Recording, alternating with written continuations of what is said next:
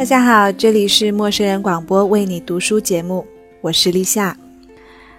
呃，依然记得刚刚加入陌生人的时候呢，我们都还是刚刚毕业，或者是还过着校园生活的一群小伙伴。不知不觉之中，很多的成员已经有了自己的宝宝，最大的也差不多五六岁了。当然，我们也很欣慰地了解到，有这么一群耳朵，从毕业、恋爱到结婚生子，依然陪伴着我们。所以，我们有的时候节目会和家庭、孩子有关。而最让年轻的父母们感到焦虑和困惑的，无非是关于成长、关于教育和陪伴。那么今天呢，给大家带来的这一本书叫《陪孩子走过小学六年》。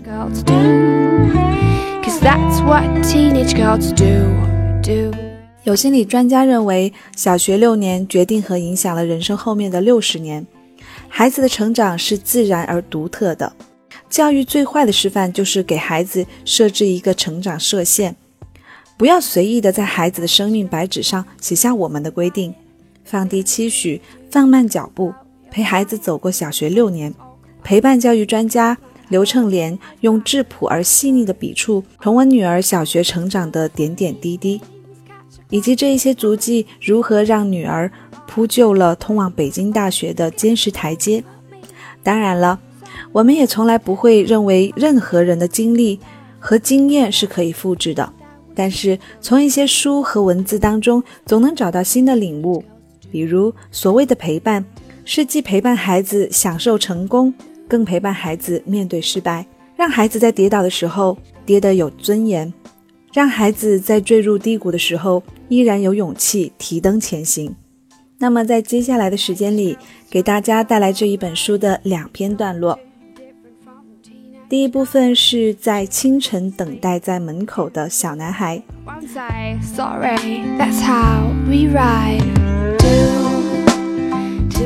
从女儿和她周围身边的孩子们身上，我总能感觉到小学时期男女同学之间的交往非常正常，就好像孩子们所说的某某同学和某某同学相爱了。家长们真的没有必要紧张，这一种爱往往是昙花一现，很快就会过去。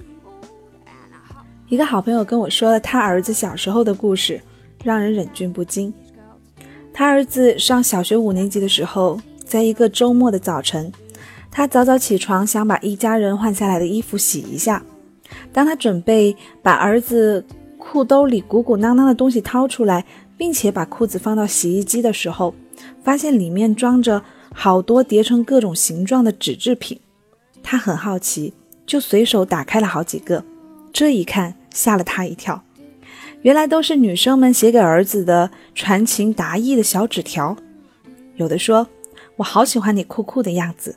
有的说当你和谁谁谁说话的时候我心里好难受。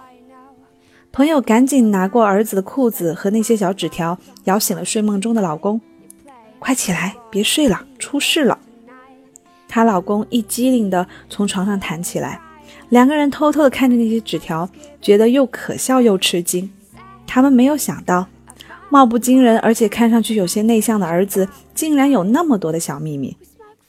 而且好像开始早恋了，看上去还是脚踩几只船。不过朋友的老公非常理智，他果断地说，赶紧原封不动地放回去，就当作我们什么都不知道。朋友一言就洗了别的衣服，唯独把儿子的裤子放了回去。儿子起床后又把那条裤子穿上，裤兜依然显得很鼓。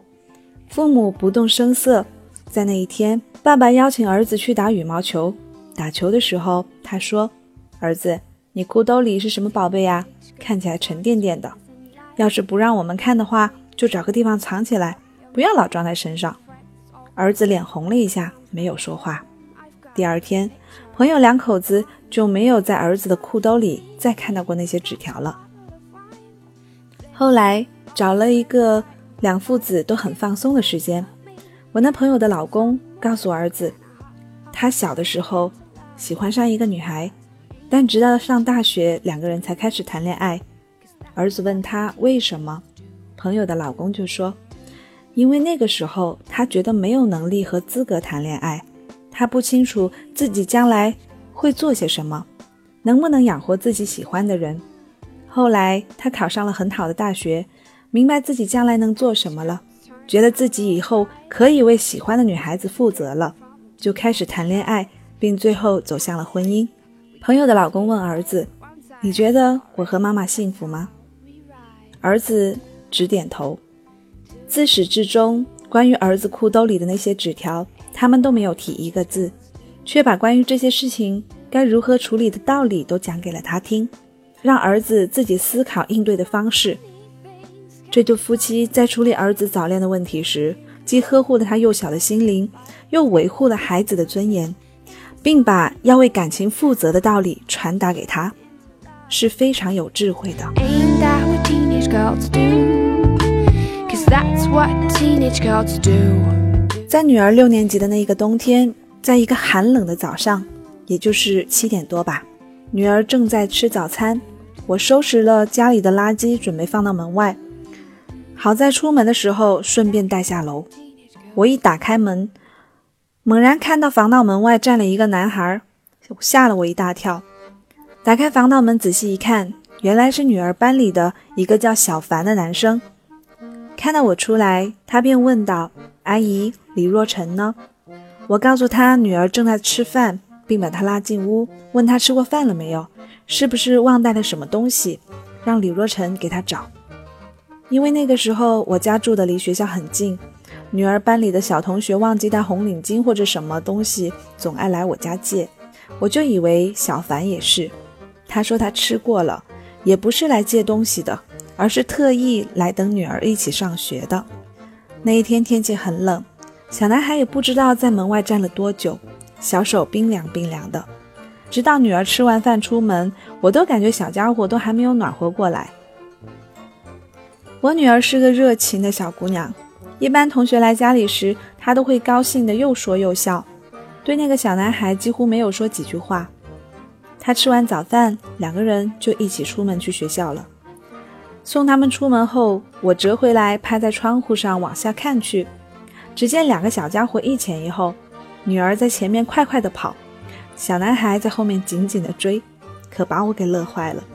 我猜想这两个人之间一定是闹了什么别扭，或者是不知道有什么故事。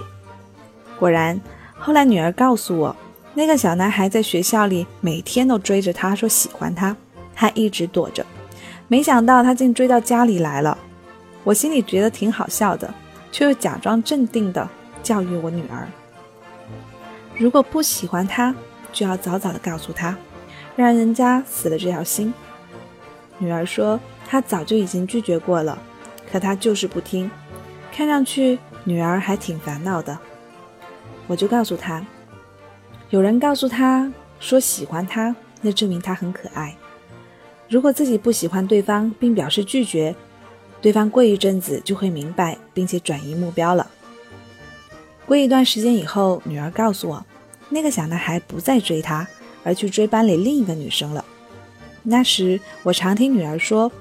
班里有一个叫国豪的同学，学习挺好的，经常会给他送礼物，而且还特意把他的亲戚从美国为他带回来的学习用具送给他。我记得女儿曾经跟我说，妈妈，有那么一个喜欢自己的人挺好的，我让他做什么，他总是很愿意帮助我。我就问他，那你到底喜欢人家什么呢？女儿说，我挺喜欢他的人，他学习好，而且也很愿意帮助我。不过过了一段时间以后，他们两个就都移情别恋了。我留心观察过女儿，那一段感情结束后，他没有丝毫的难过和遗憾，可见小学生的感情是很纯真的好朋友关系。在小学阶段，女儿常常会给我讲班里的同学之间的恋爱故事，无非就是今天这个男生送给那个女生一支铅笔，明天这个女生给那个男生写了个纸条等等。而且，就我所知道的，不少同学从上小学到小学毕业，中间都会换几任男朋友或者女朋友。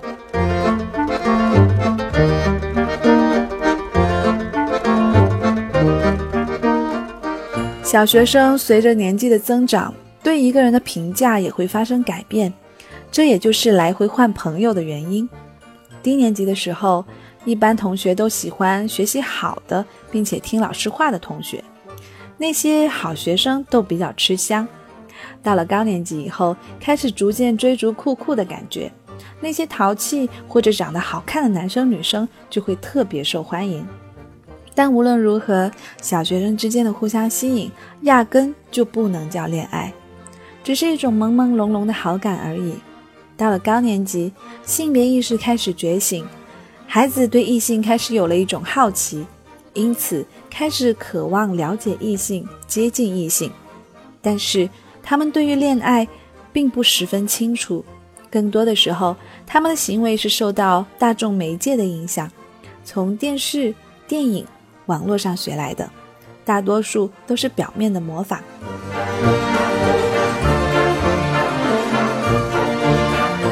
有一个五年级女孩的妈妈打电话给我，说看到女儿的 Q Q 好友里有一个男孩子的 Q Q 签名是我喜欢我们班里一个女生，她长得很漂亮，她的名字叫某某某。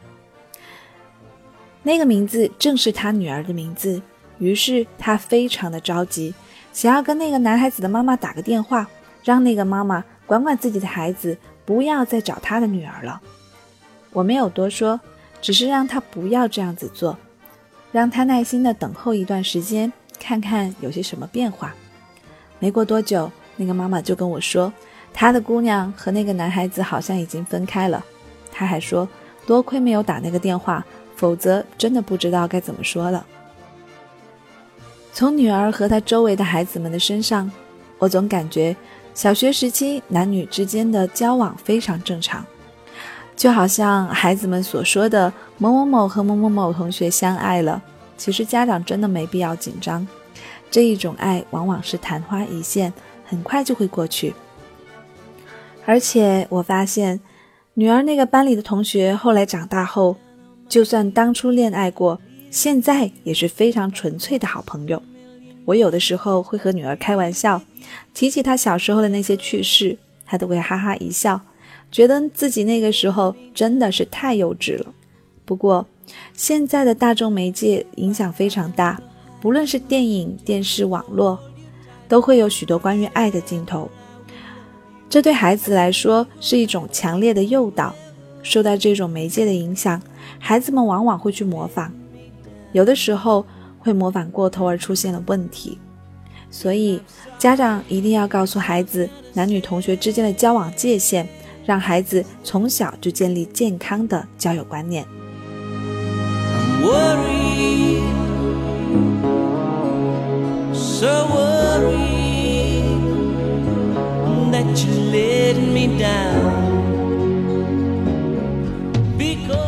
第二部分要和大家分享的是我家的游戏时间和家庭日。小学生还是顽童，应该让他们有玩的机会，毕竟处处留心皆是学问，走出课本，走出家门，孩子其实也是在学习，而且是在轻松的学习。在女儿上幼儿园的时候，吃过晚饭后总是爸爸陪她玩，我来做家务。上了小学以后，因为有了学习的任务，就不能像幼儿园那样一吃完饭就开始玩，一吃完饭就开始玩。不过刚上小学那段时间，作业并不是很多，女儿也能很快的做完，所以我们就和她商量好，每天晚上写完作业都有一段游戏时间，时常根据她完成作业的情况而调整，可以是一个小时，也可以是半个小时。所谓游戏，就是在女儿完成作业以后，爸爸妈妈陪孩子玩互动的游戏。女儿上小学期间，我们一直保持着这一个协定，游戏时间长的话，女儿最喜欢到楼下的健身广场去荡秋千；短的话，我们就在家里下五子棋、跳棋，或者是玩扑克牌。我和先生更喜欢跟女儿玩扑克牌，女儿最喜欢争上游或者是斗地主，因为打牌的时候可以三个人一起参加，而且三个人都有输有赢，赢输也不会固定在某一个人身上。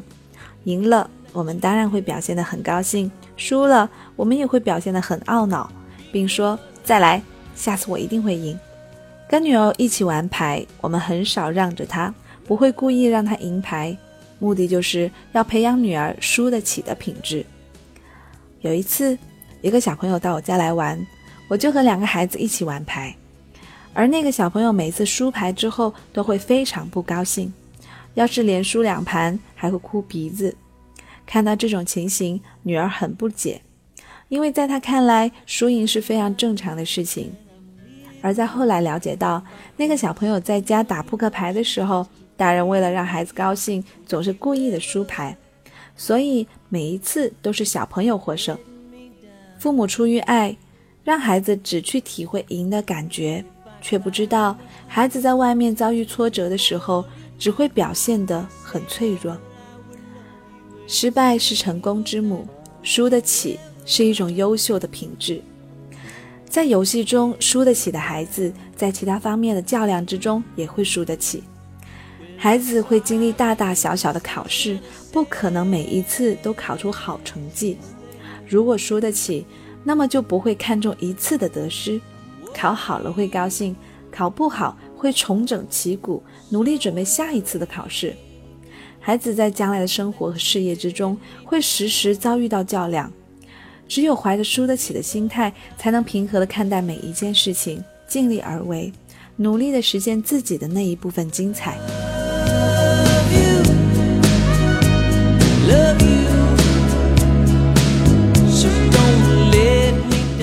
不要小看玩扑克牌，它还可以锻炼孩子解决冲突和与人协调的能力。先生在玩牌的时候经常耍赖，女儿都会据理力争，最终使问题解决。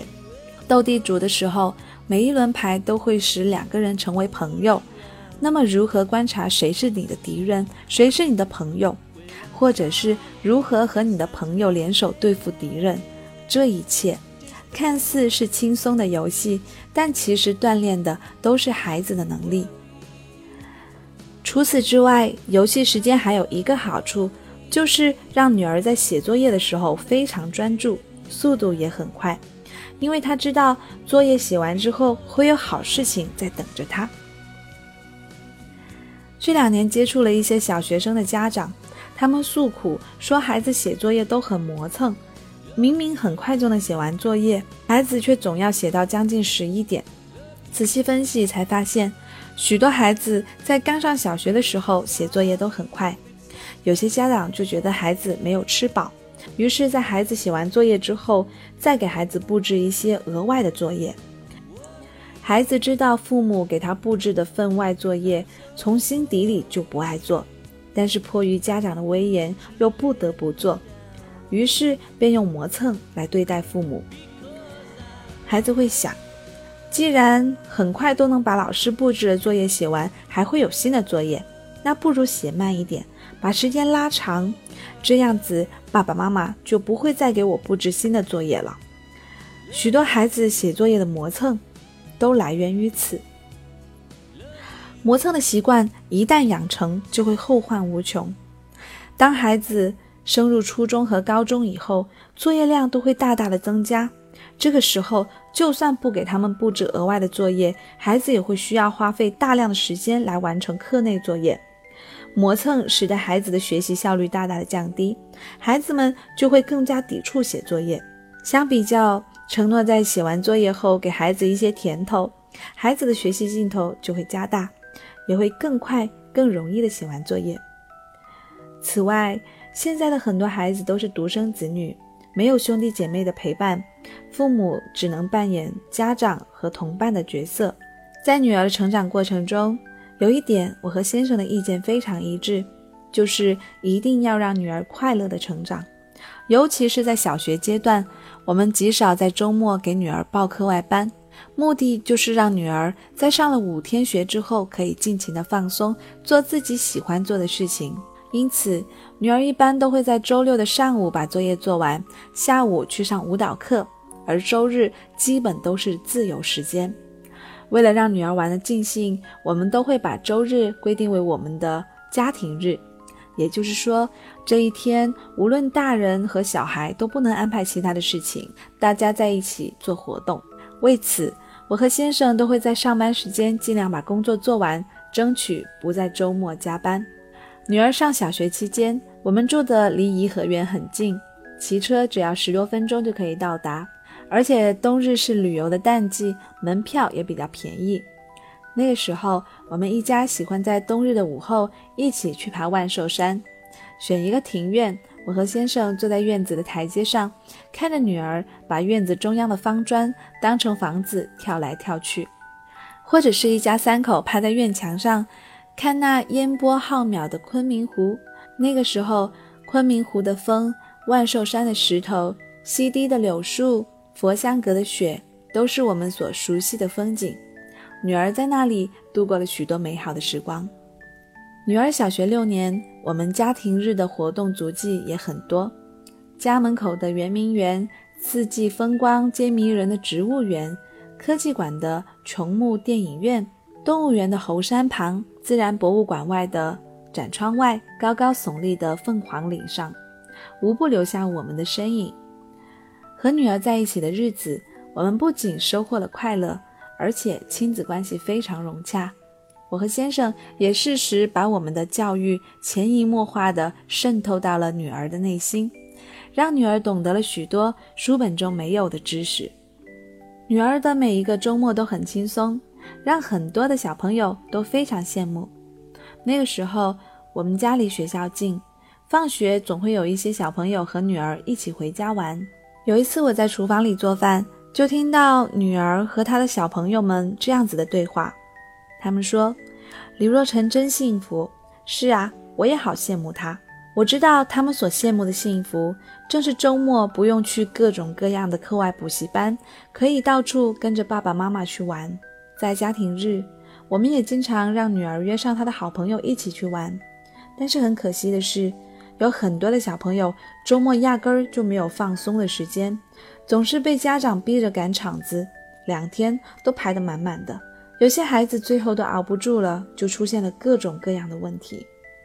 有一次在外地讲课，听说一个孩子从小就被父母逼着学习各种特长，而且表现得非常优秀。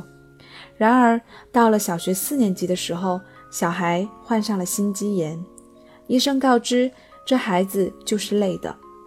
孩子这一生都不能太劳心劳力了。小学生的功课未必会很重，但是周一到周五的时间都是被圈在学校里，孩子会觉得受到了约束。法定的两天周末本应该是还给孩子自由的休息时间，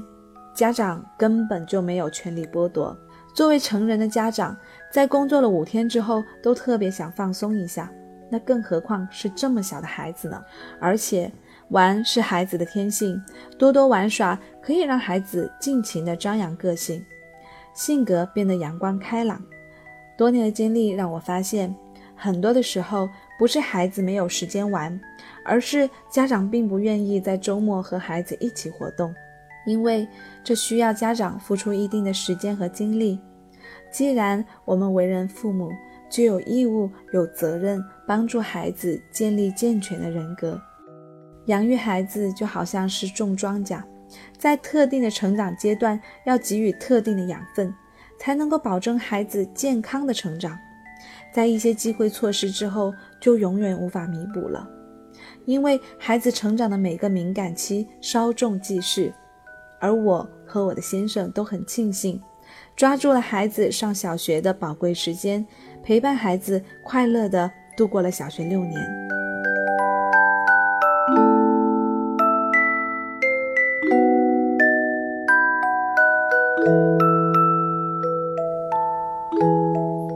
好了，以上就是《陪孩子走过小学六年》这本书的两个段落，如果你感兴趣的话，不妨买来一读。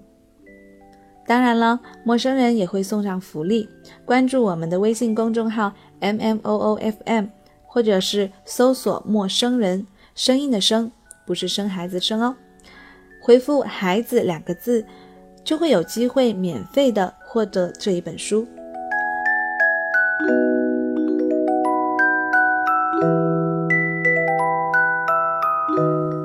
啦，我是立夏，这期节目就到这里了，我们下期再见。